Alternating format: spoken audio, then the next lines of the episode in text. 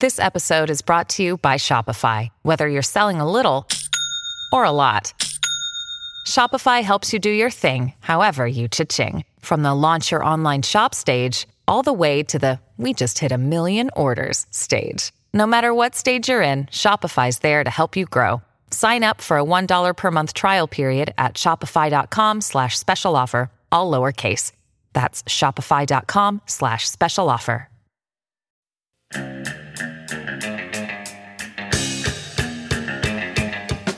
Welcome to Hit Parade, a podcast of pop chart history from Slate Magazine about the hits from coast to coast.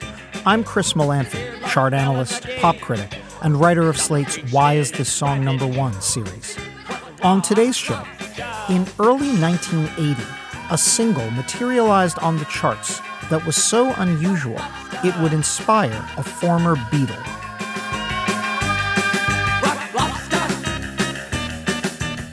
More on that former Beatle in a moment. As for the song, which dated back to 1978, it was called Rock Lobster, and it was by a five person band who named themselves after a collection of letters and numbers, designating both a 1950s military bomber and, more to the point, a 1960s bouffant hairdo, the B 52s. On first listen, the B 52's Rock Lobster was a cavalcade of kitsch, but it also had the edge of punk, and its quirky surf guitar and primitive keyboards connected it to early rock and roll. It was old and new at the same time, the leading edge of rock's new wave.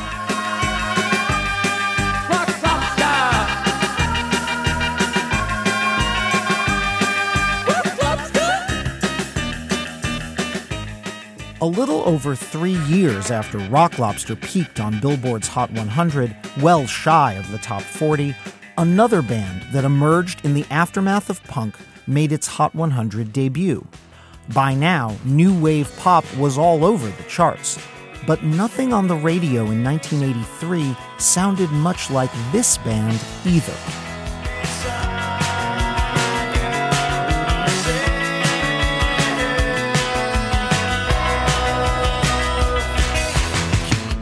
It was by four men who also named themselves with a string of letters, the abbreviation for Rapid Eye Movement, the dream phase of a deep night's sleep, REM.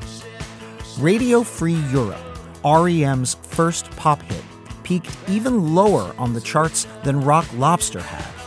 But its rustic, chiming sound would influence a generation of rock bands.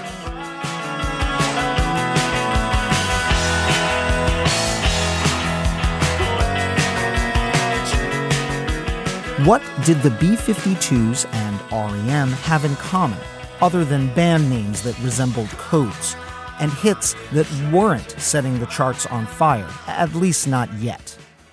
They both hailed from a college town about 60 miles from Atlanta, the city and county of Athens, Georgia. And both groups were pivotal to the development of what would later be called alternative rock.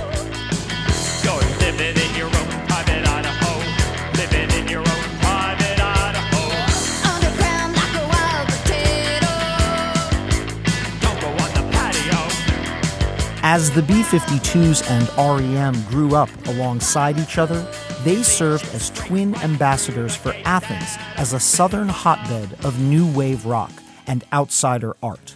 They would even, by the 90s, appear on each other's records.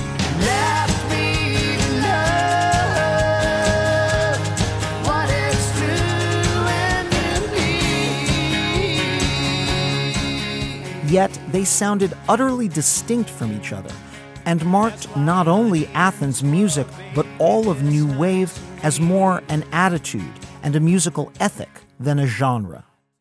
One group was signed to a major label right from its debut album. The other one spent five albums on an independent before graduating to the majors. One group were avatars of kitsch, accessible tour guides to post John Waters junk culture. The other were mysterious, elliptical, often indecipherable, but with a hard edged backbone that enabled them to compete with the top rock acts on the radio.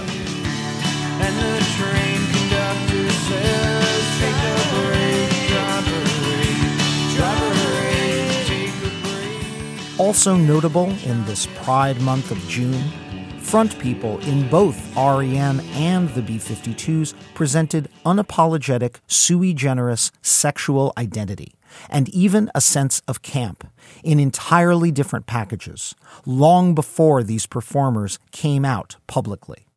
They were living gender fluidity in a rock context, decades before terms like non binary or transgender were commonly understood in popular American culture.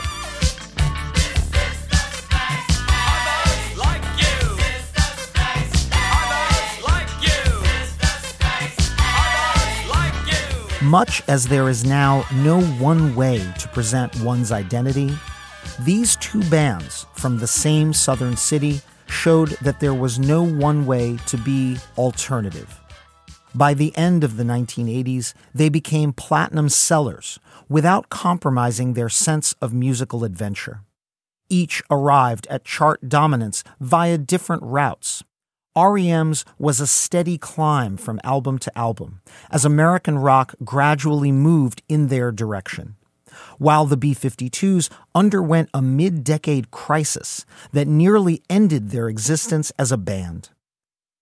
In this two part episode of Hit Parade, we will explore the rise of these two bands from Athens, Georgia, the B 52s and REM how they helped to invent swaths of what was first called New Wave, and how they sowed the seeds for what, by the 90s, was called alternative rock. In the early 80s, when they broke, Billboard had fewer charts to track different flavors of rock, and no modern or alternative rock chart at all. And what the B 52s and REM were doing was so new radio programmers didn't entirely know what to make of it, which helps explain why their early singles charted so modestly on America's primary hit barometer, the Hot 100. And that, in this first part of our episode, is where your hit parade marches today the week ending July 23, 1983, when REM quietly debuted on the Hot 100 all the way down at number 90 with their first ever single, Radio Free Europe.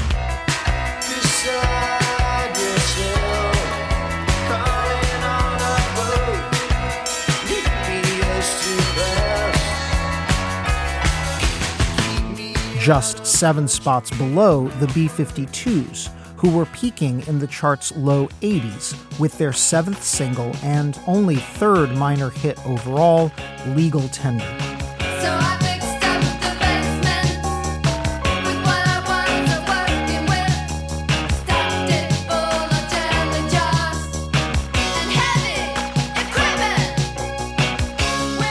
This episode of our show will be something new for us on Hit Parade. It's not only going to be our first multi part episode, it's also our first show where we're focusing closely on alternative rock. Again, alt rock didn't even have its own chart in Billboard, the music industry Bible, until the late 1980s. Of course, by then, this left of the dial music sometimes called post punk, sometimes college rock, most often new wave, had been influencing popular culture for about a decade and a half. But before it could reach that level of radio ubiquity and platinum sales, the industry, the bands, and the fans had to agree upon what to call it, because consensus was not what alternative music was ever about.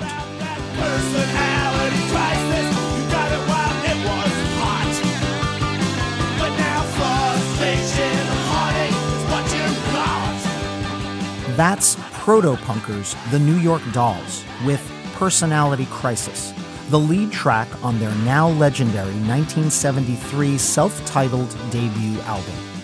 The Dolls, like Iggy and the Stooges before them, were punk before anybody knew what to call this music.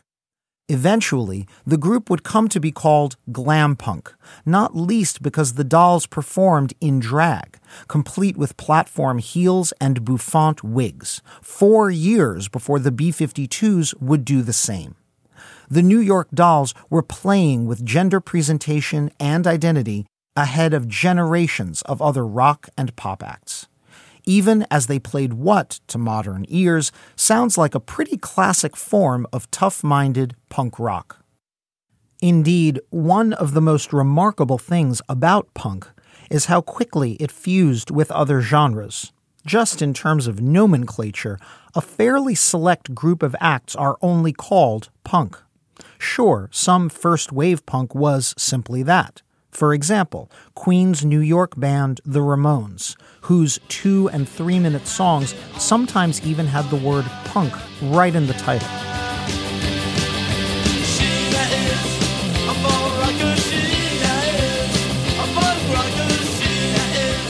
To England's scandalous The Sex Pistols, who were punk in attitude as well as in sound.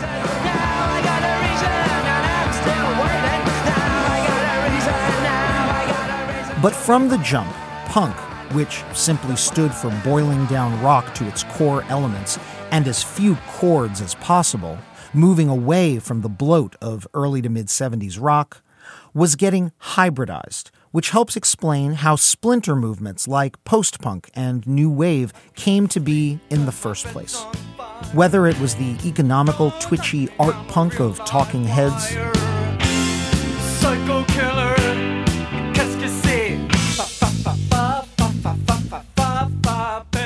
Or the more pop derived punk of Blondie. Like the Ramones and Talking Heads, Blondie, led by Debbie Harry and Chris Stein, cut their teeth at New York club CBGB. But they gravitated toward a range of genres, including power pop songs like The Nerves' Hanging on the Telephone.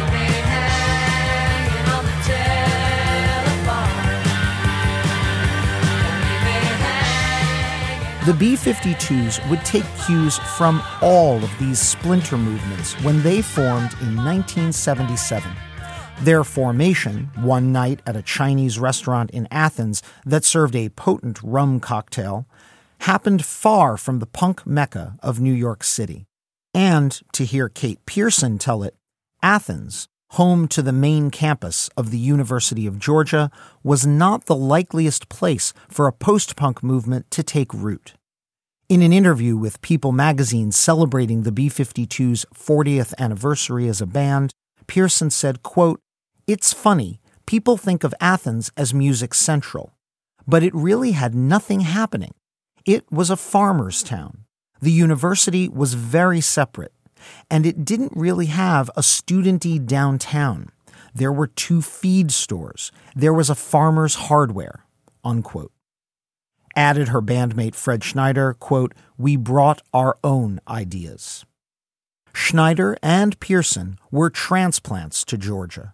Both were born and raised in different parts of New Jersey before moving to Athens. Fred to study at the university, and Kate just after college to live on a nearby farm with her friends. There they met Athens natives Keith Strickland and siblings Ricky and Cindy Wilson. Cindy told Rolling Stone in 1980 that what made Athens exceptional, politically and culturally, was the university. For a Georgia town, quote, it's real liberal, mainly because of the college. Fred Schneider added, it's such a loose town. The wilder, the better.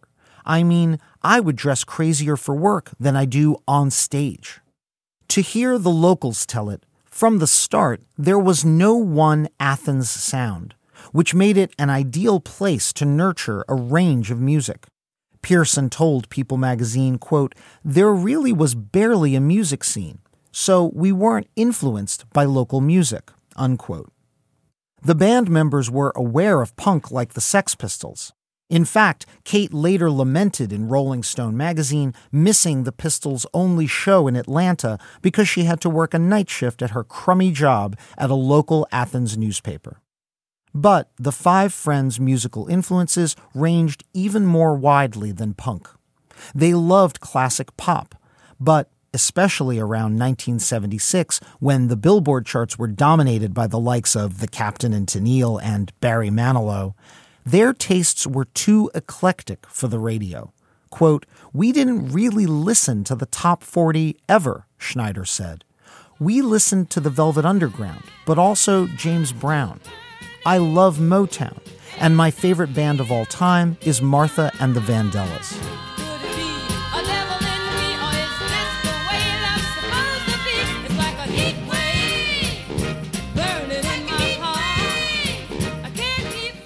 This was the other side of the B 52's equation. The 1970s were a good time for reevaluation of late 50s and early 60s music. Punk had brought back tight two minute rock and roll. And in mainstream culture, 50s and 60s influences were running rampant in the decade of Grease, American Graffiti, and Happy Days but the B 52s specifically gravitated towards certain forms of 50s and especially 60s pop. Like the Ramones, they loved girl groups, such as the Ronettes.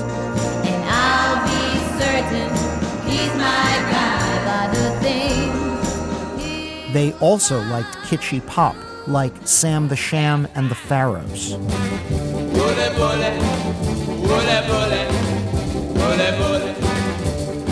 or three chord garage pop like Question Mark and the Mysterians. You're always laughing way down at me. All of these influences the girl group harmonies, the keening organs, the party vibe, and the skeletal punk sound would not only make their way into the B 52's music, it would later influence the sound of new wave itself. By the 80s, numerous new wave bands would mine 60s sounds, from the Go Go's to Soft Cell. But back in 1977, the B 52s were helping to invent this sound from whole cloth. Recorded in early 1978, their first single sounded like a blueprint for new wave.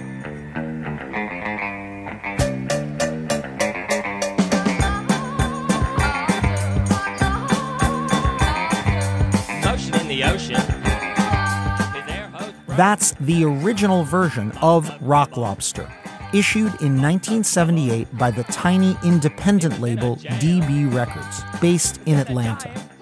By indie standards, this first B 52 single was a sensation.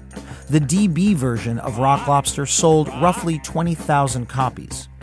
And its sound was truly original, in more ways than one three vocalists, all singing different parts, including a segment in the middle where they implore everyone dancing to drop down to the floor. Fred Schneider's vocals were recited in rhythm more than sung, in a kind of post punk Sprechgesang, as the Germans call it. Kate Pierson's and Cindy Wilson's massed vocals featured high girl group harmonies and imagined noises of sea creatures, some of which Schneider made up, like the bikini whale. The lyrics were a gender flipped reimagining of Annette Funicello style beach party culture with lines about boys in bikinis and girls on surfboards.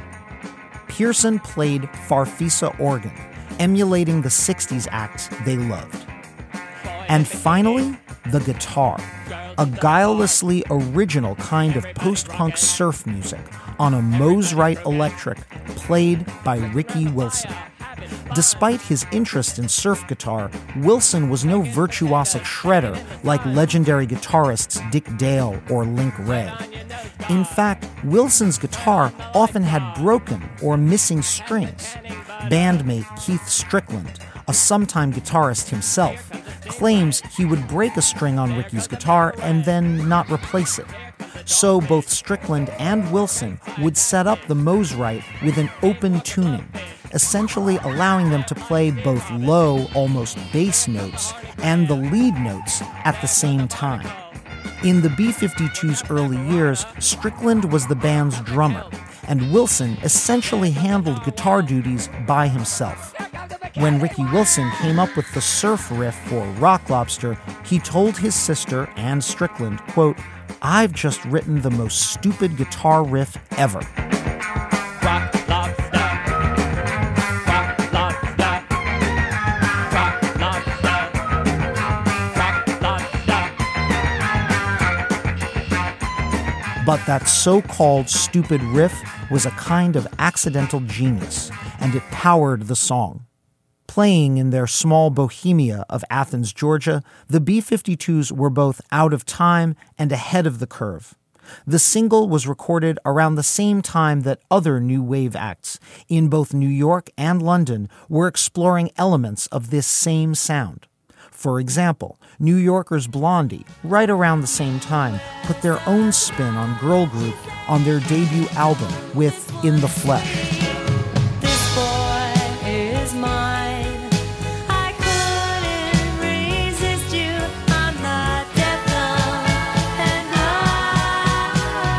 And the sound of Farfisa organ was spreading all over post punk music, including the first two albums by UK premier angry young man Elvis Costello.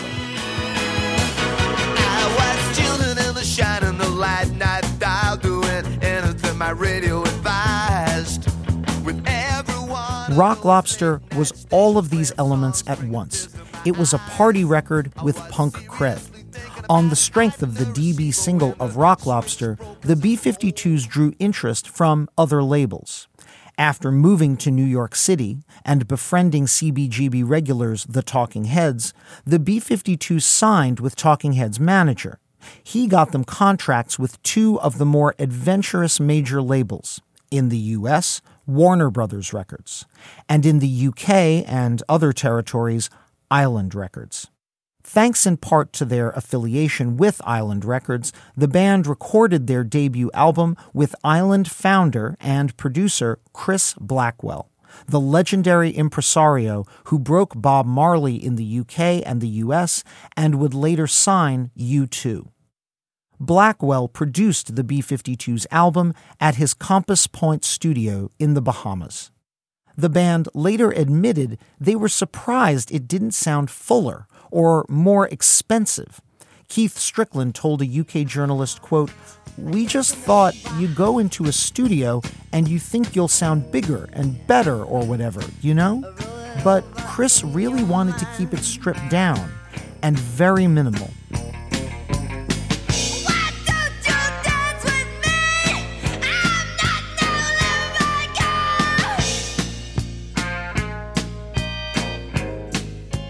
It was minimal indeed.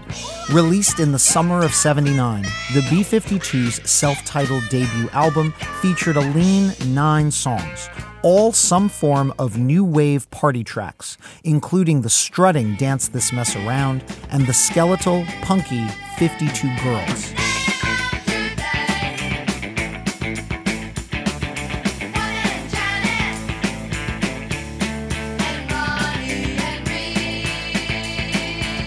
The self titled B 52's album also featured a re recording of Rock Lobster that was longer and harder edged.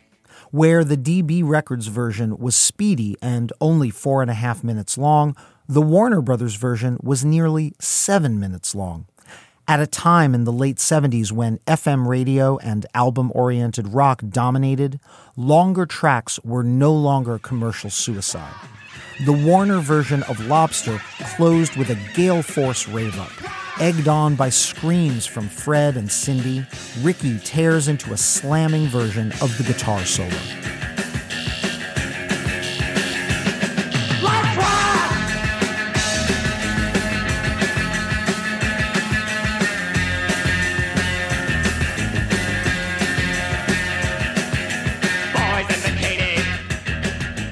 Released as a Warner Brothers single in the summer of 79, Rock Lobster was either a massive success or a pop underperformer, depending on your expectations. In the United Kingdom, it scraped the top 40, reaching number 37 in August of 1979. In America, Lobster took considerably longer to break, not even making the Hot 100 until the spring of 1980 and only reaching a peak of number 56 in May of that year. Not bad for such a cutting edge single by a brand new band. Of course, by the end of the 70s, bands that had cut their teeth at CBGB were starting to score more serious hits. The Talking Heads and Patti Smith scored their first top 40 pop hits in 1978. And by 1979, the B 52's peers in Blondie were landing chart toppers that sounded like this.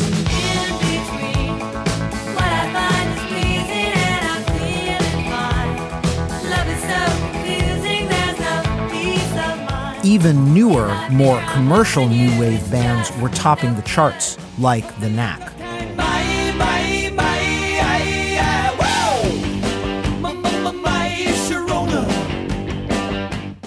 Still, Warner Brothers had to be happy with the B 52s. Their album was both a critical and commercial success. On the Village Voices Pazz and Jop poll at the end of 1979, the album, the B 52s, placed seventh, ranked alongside such classics as Elvis Costello's Armed Forces, Donna Summer's Bad Girls, and the American version of The Clash's self titled debut. In fact, not counting that reissued US Clash album, the B 52s was the only album by a new band in the top 10 of that critics' poll.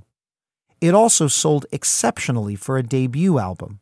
The LP rode Billboard's album chart for more than a year, and by the fall of 1980, the B 52s had gone gold for sales of a half million copies, on its way to platinum. Earlier in 1980, the band were even invited to perform on Saturday Night Live. Ladies and gentlemen, the B 52s.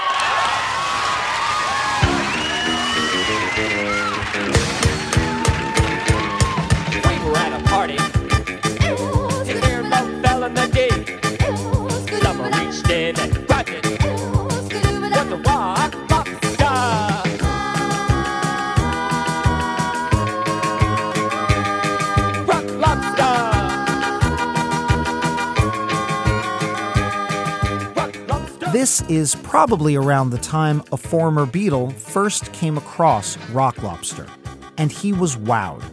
In one of the final interviews before his murder in 1980, John Lennon told Rolling Stone, quote, I was at a dance club one night in Bermuda.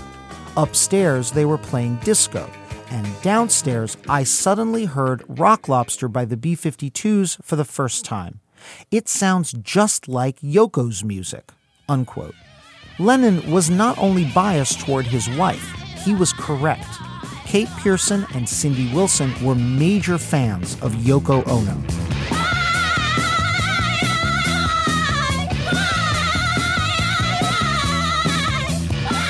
And on Rock Lobster, their sea creature sounds were direct homages to Ono's vocal style.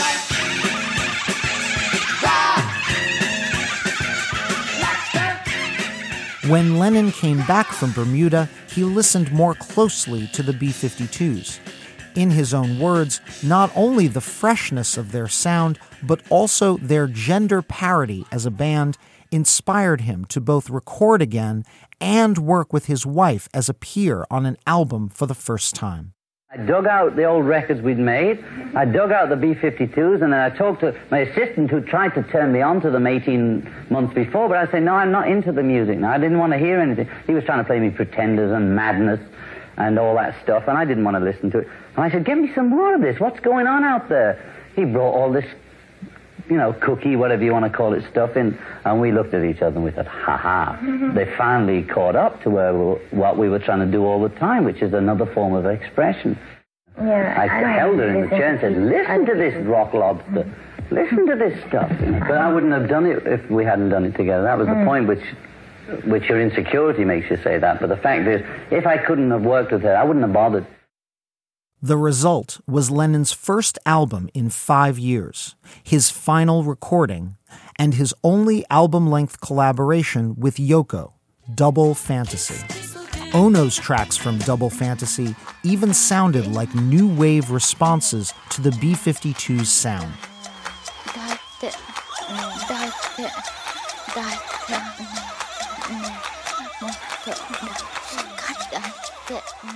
The B 52s were honored to have inspired both Lennon and Ono, even though they only read Lennon's comments after the former Beatle was killed in December 1980. As for the band, by late 1980, they were already on to their second album, Wild Planet, which, like its predecessor, was executive produced by Chris Blackwell and would ride the charts for about half a year before going gold in 1981.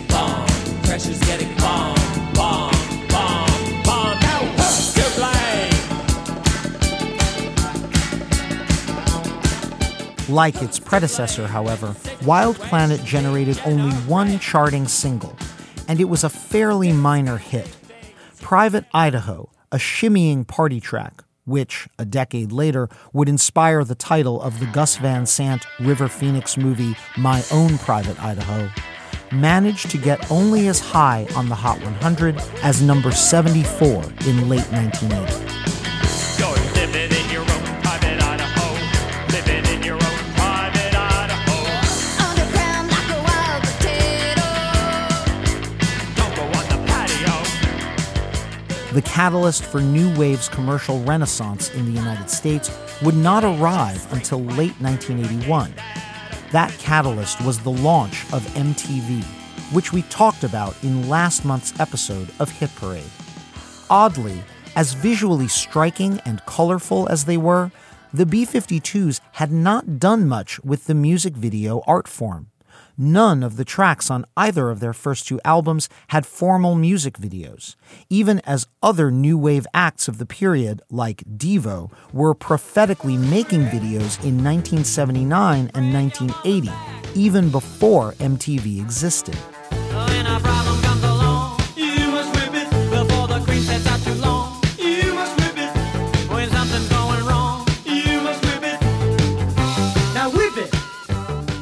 As the video age kicked off, 1981 and 82 should have been an age of conquest for the B 52s.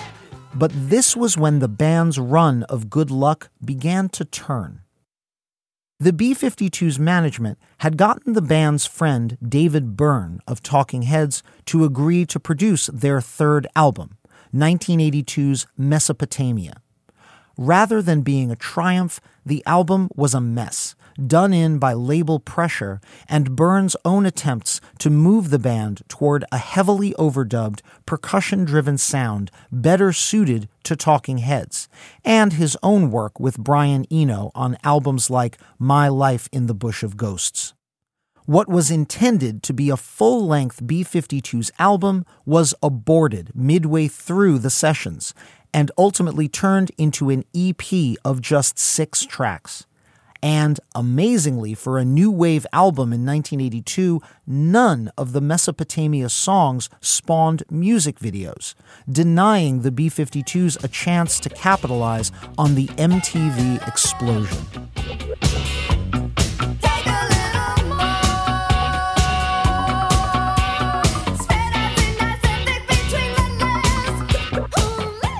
Fact, the B 52s would not release their first official MTV video until 1983's Whammy, their full length album comeback. Whammy was a decent seller. It reached the top 30, and while it would not be certified for years, it ultimately went gold.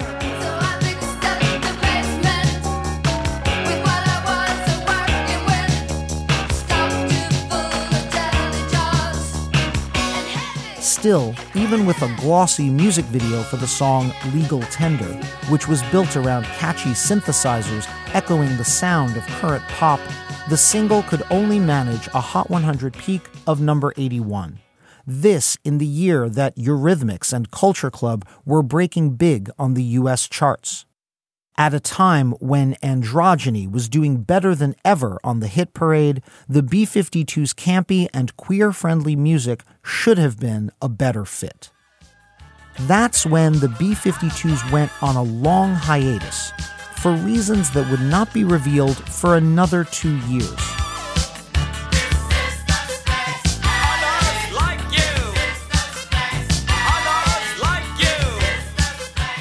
Coincidentally, 1983 is when another band, hailing from the same southern town and just a few years younger than the B 52s, began breaking on the charts. And like their big brothers and sisters, this band started on a tiny regional label and, at first, sounded much closer to punk.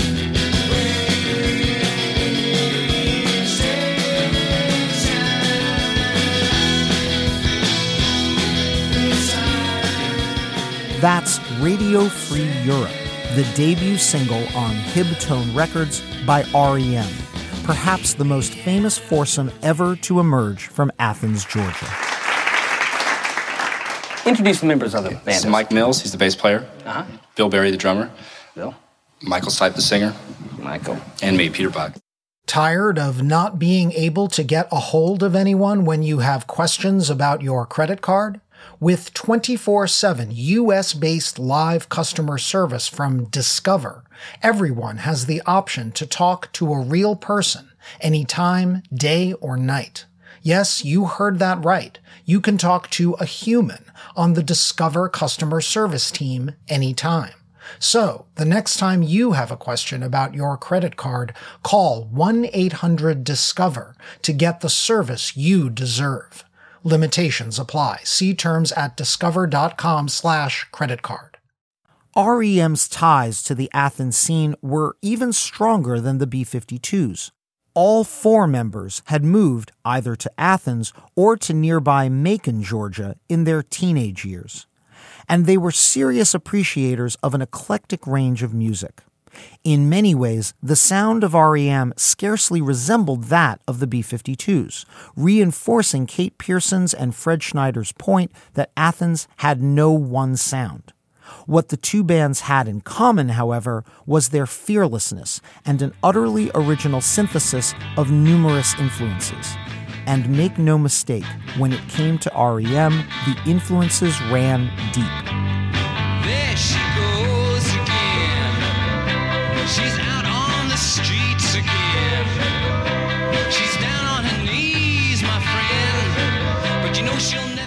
The Velvet Underground are forebears for a slew of bands. As I noted earlier, the B 52s themselves cited the Velvets as a key influence. And Brian Eno's famous quote about how all 30,000 people who bought the Velvet's debut album formed a band is so oft repeated it's become a cliche. To many musicians and music appreciators, even before the Stooges and the New York Dolls, the Velvet Underground, especially in its years fronted by Lou Reed, are the true inventors of punk and alternative music.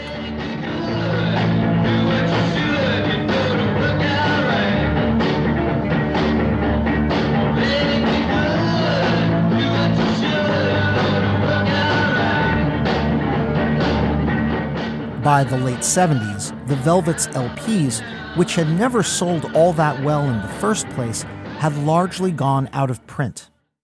REM guitarist Peter Buck reminds fans of this often in interviews. In Buck's early 20s, the Velvet Underground was music for crate diggers and hardcore music nerds. And that's how Buck and future singer Michael Stipe met in 1979 when Buck was a clerk at an Athens music shop called Wuxtry Records. It actually started as mild annoyance. All the deep cut albums that Buck would set aside for himself at the shop, Stipe would dig out and buy. Eventually, the two bonded over their shared love of the Velvets and CBGB rock legends television.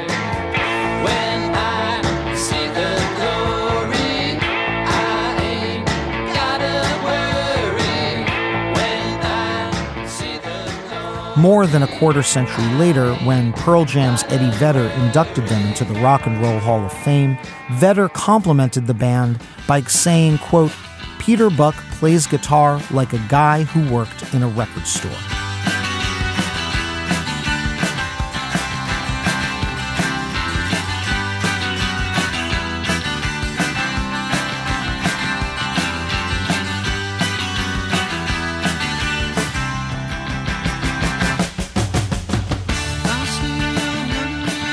Buck's signature guitar chimes, marked by broken arpeggiated chords, would later be called jangle, a rock critic term that dated to the 70s. Among the places Buck had picked up the jangle sound was such 70s power pop acts as the Alex Chilton fronted Memphis band Big Star.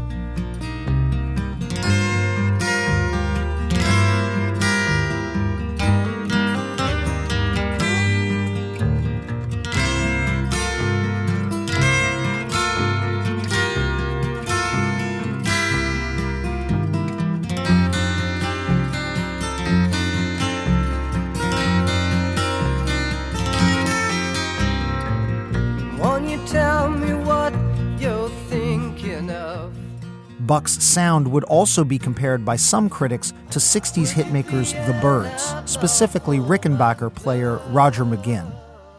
But Buck himself disputed this, claiming he was more influenced by the version of the Byrds that was led by country rock legend Gram Parsons. Buck particularly loved Parsons' later solo work with country rock legend Emmylou Harris.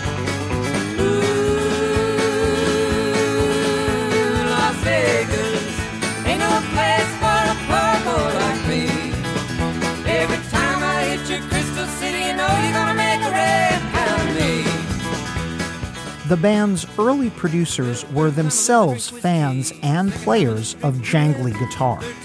Mitch Easter played with North Carolina band Let's Active, and Don Dixon was a singer songwriter and producer from South Carolina. In a 1998 VH1 interview, Dixon said Buck's guitar playing and Mike Mills's bass playing were intuitive, almost naive. Quote, Mike played bass parts that were not traditional bass parts. And Peter used what he knew about guitar, which was kind of limited, to really great effect. Unquote. In other words, like Ricky Wilson and his unusual Mosrite guitar tunings for the B 52s, Buck and Mills were using their relative inexperience to create something novel. As for Michael Stipe, he, along with Buck, was a student of punk and post punk, with particular admiration for the minimal, catchy British art punk band Wire.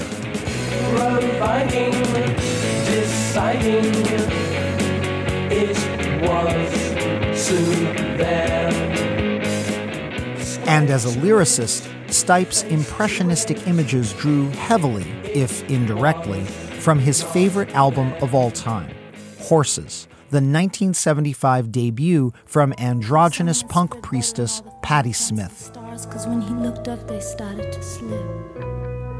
Then he put his head in the crooks of his arms and he started to drift, drift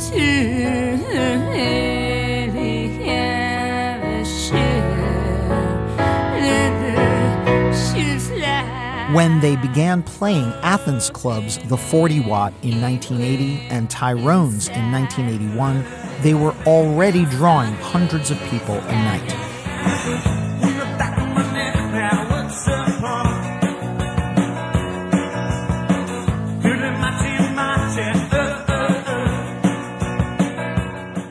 REM issued its first single in 1981 on the short lived Athens label Hibtone at a speed so jittery it could almost be termed punk.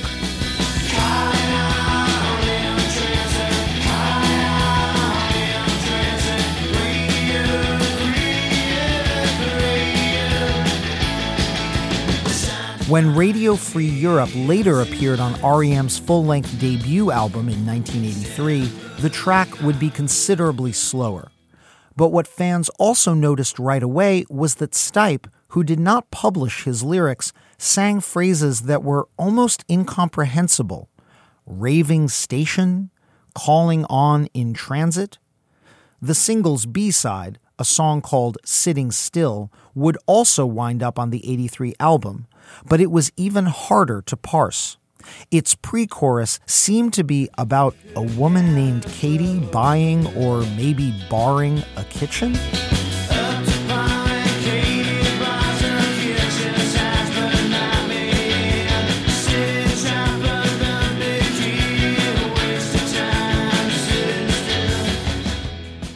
For REM, Stipe's open to interpretation lyrics were a feature, not a bug.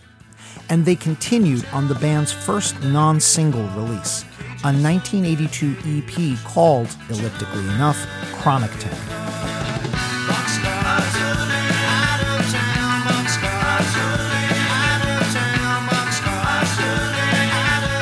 Chronic Town was also REM's first release on IRS Records, a quasi independent label founded by Miles Copeland. And, as Mike Mills told VH1, signing to a label with more limited resources was more or less by design.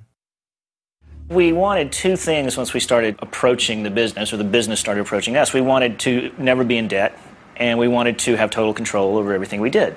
IRS was the perfect company for that because they wouldn't spend any money on anybody anyway. During the 1980s, IRS was the little label that could. It had distribution via major labels, including A&M Records and MCA. But it was indie-minded and scrappy, generating hits from a spate of new wave acts, from the Go-Go's to Fine Young Cannibals. And Miles Copeland was part of a music business family. Brother Ian Copeland was a music promoter and booking agent for many of the day's top new wave acts.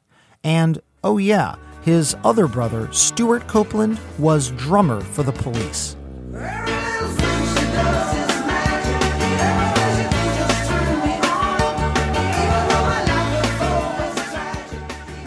Of course, by 1982, a version of New Wave had finally broken on the US charts, fueled by MTV and led by UK synthesizer bands like The Human League and A Flock of Seagulls.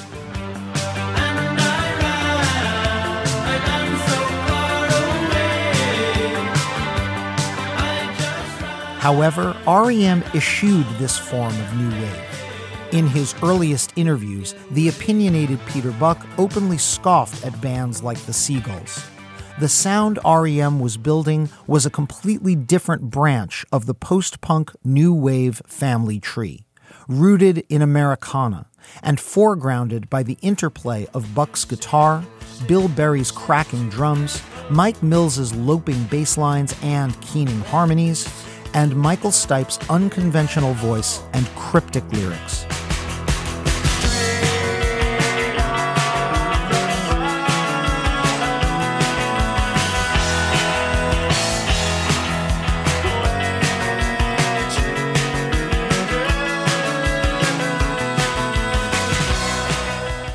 This slower version of Radio Free Europe was track one on Murmur, REM's full length 1983 debut album, produced by the team of Don Dixon and Mitch Easter.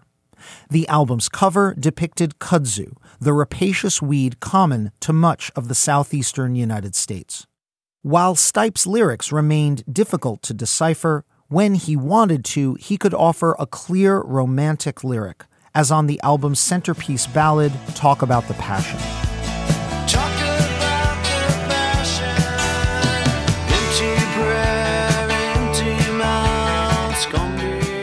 The arrival of Murmur in the spring of 1983 also heralded the arrival of Athens rock and jangle pop in general.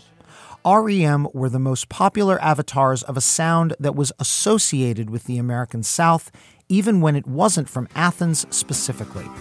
For a while in the mid 1980s, the sound of American indie rock was the sound of chiming arpeggiated chords and a kind of doom dance rhythm, whether from acclaimed Athens band Pylon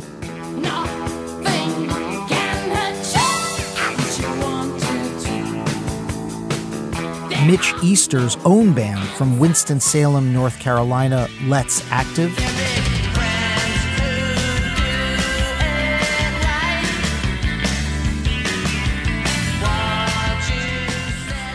or a group led by Michael Stipe's sister, Linda Stipe, and featuring guitar from a young Matthew Sweet, the Athens band Oh-OK.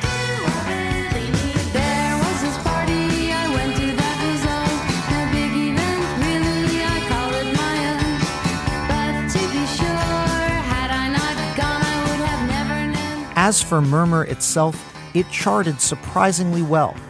Debuting on the Billboard album chart in mid May of 83, Murmur managed to scrape the top 40 by the summer. In mid August, Murmur peaked at number 36 on the album chart. The same week, the Radio Free Europe single reached number 78 on the Hot 100. All this for an album and single that sounded atypical for 1983 and were issued by an independent label, and with a shy singer who was hard to decipher. In live performances, Michael Stipe would all but hide behind his hair, a halo of curly tresses that covered his forehead and sometimes half his face. When REM played NBC's Late Night with David Letterman, Stipe actually hid behind Peter Buck when Letterman approached the band to say hi. But the performance was indelible. The night of the band's TV debut, October 6, 1983, Murmur had been riding the Billboard album chart for nearly half the year. Thank you, ladies and gentlemen. I mentioned earlier the Los Angeles Times just named this album one of the five best released so far in 1983. It's called Murmur. It's by a group of gentlemen from Athens, Georgia, called REM, and we're happy to have them making their national television debut with us tonight. Please welcome REM.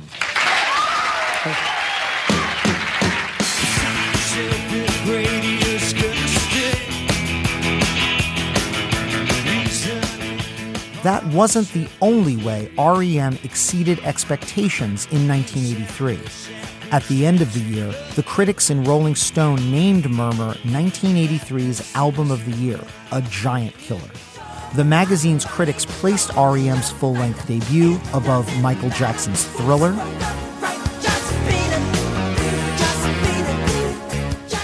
The Police's Synchronicity,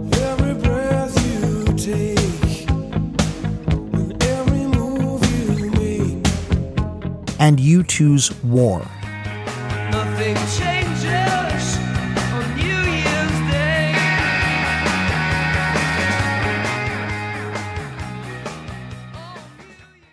Ever think those fables and fairy tales from back in the day are just a little bit dusty? Wondery and Tinkercast are bringing you a new kids and family podcast, Once Upon a Beat. Join host DJ Fuchs and his trusty turntable Baby Scratch as they deliver remixes of fables and folktales, rhythm and rhymes, and fun spins on classics as old as time. Grab the whole family and get ready to groove because they're putting the rap in Rapunzel and getting down with that funky duckling. Where hip hop and fables meet, it's Once Upon a Beat. Follow Once Upon a Beat on the Wondery app or wherever you get your podcasts. You can listen to all episodes of Once Upon a Beat early and ad-free right now by joining Wondery Plus in the Wondery app or Wondery Kids Plus in Apple Podcasts. While they were on The Letterman Show in the fall of 83, REM performed a new song that didn't even have a formal title yet. Uh, now, the, the song you're going to do now is a, uh, I understand, is a brand new song. Uh, you want to explain the name of it or anything about it? It doesn't have one. It's too new. Too, new- too new to be named. All right. Um, are you gentlemen ready? Thank you very much for being here, folks. Nice meeting you guys. Ladies and gentlemen, REM.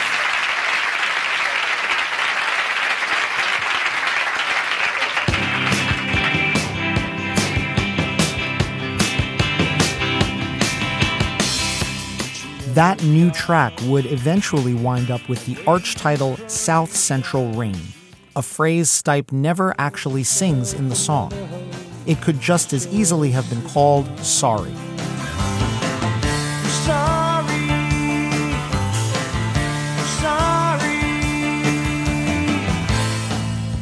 More important, South Central Rain served as a preview of REM's quickly recorded sophomore album, Reckoning. Released in April 1984, Reckoning became an even bigger hit, reaching number 27 by June and riding the album chart for just over a year. Unfortunately, IRS's efforts to get REM to the next level didn't bear much fruit. South Central Rain could only manage a number 85 peak on the Hot 100 in the summer of 84. And the follow up, Don't Go Back to Rockville, didn't make the pop chart at all.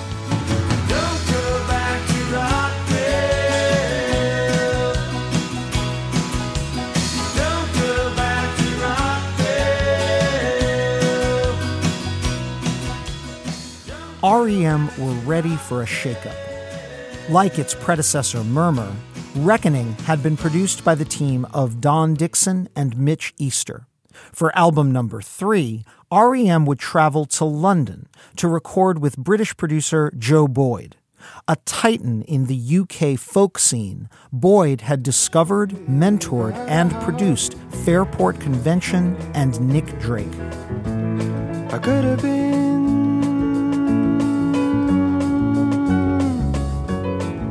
These things first. REM's third album was recorded during a cold London winter that tried the band's patience and almost led to their breakup.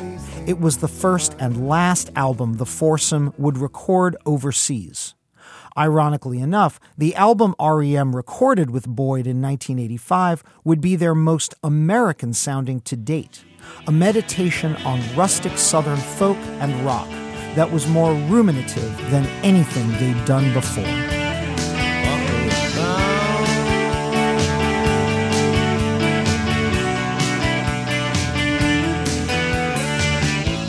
As dark and insular as much of Fables of the Reconstruction sounded, it also featured REM's strongest attempts yet to produce bright, commercial sounding radio hits.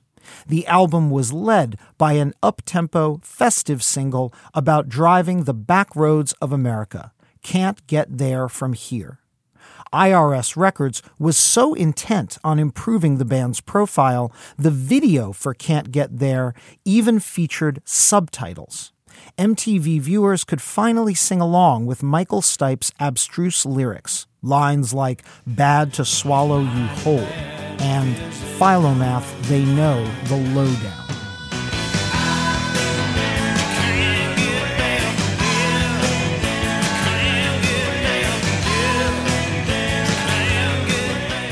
For a second single, the band went with Driver 8, an infectious classic rock song with an evocative, unusually straightforward lyric from Stipe about a workman laboring on a southern railroad line, and a Peter Buck guitar hook reminiscent of vintage Neil Young.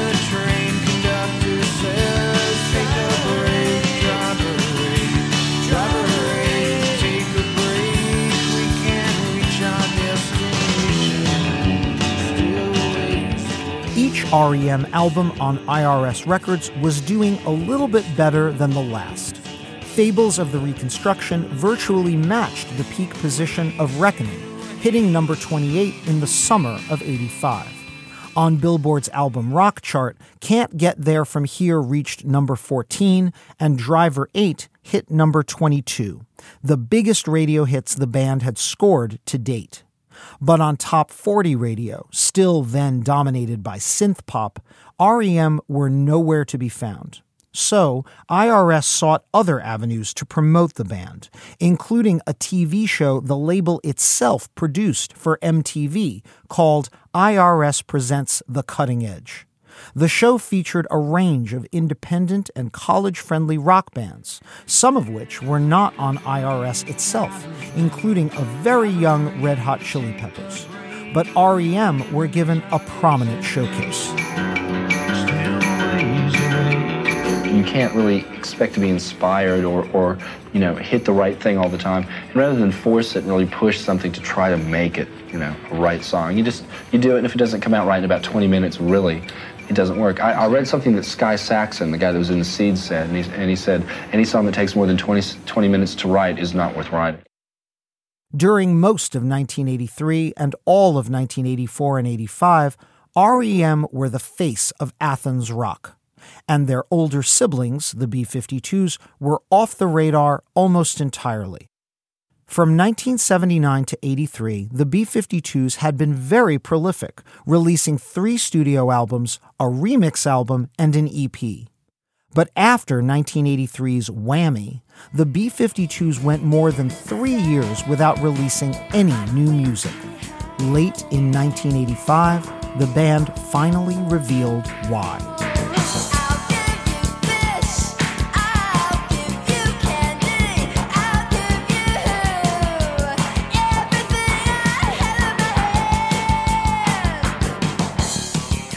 In part two of our Deadbeat Club edition, we'll talk about how the B 52s faced tragedy and came back.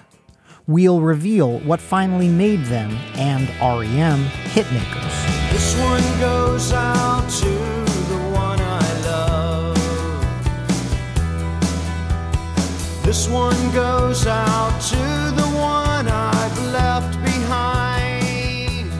And we'll talk about how the launch of a new Billboard chart helped fuel their success just before the 90s version of alternative rock took over the hit parade.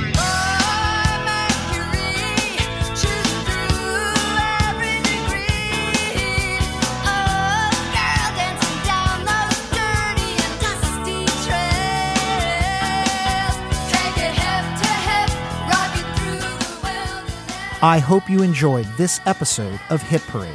Special thanks to critic and reporter Annie Zaleski, whose research on both REM and the B 52s were invaluable to me.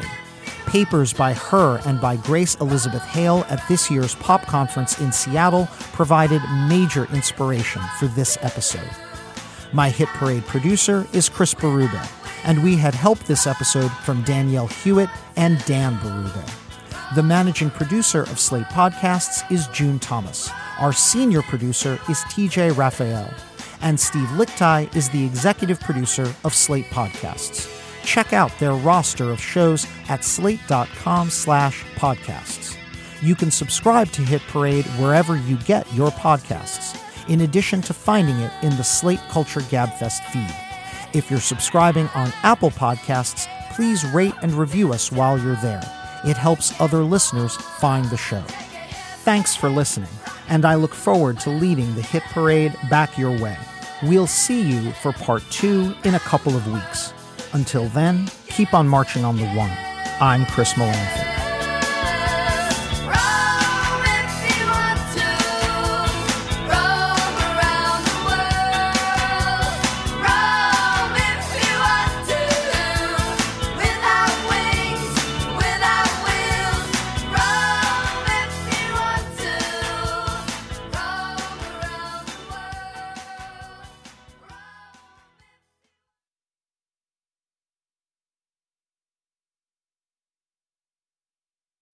When you need mealtime inspiration, it's worth shopping Kroger, where you'll find over 30,000 mouthwatering choices that excite your inner foodie. And no matter what tasty choice you make, you'll enjoy our everyday low prices, plus extra ways to save, like digital coupons worth over $600 each week. You can also save up to $1 off per gallon at the pump with fuel points. More savings and more inspiring flavors make shopping Kroger worth it every time. Kroger, fresh for everyone. Fuel restrictions apply.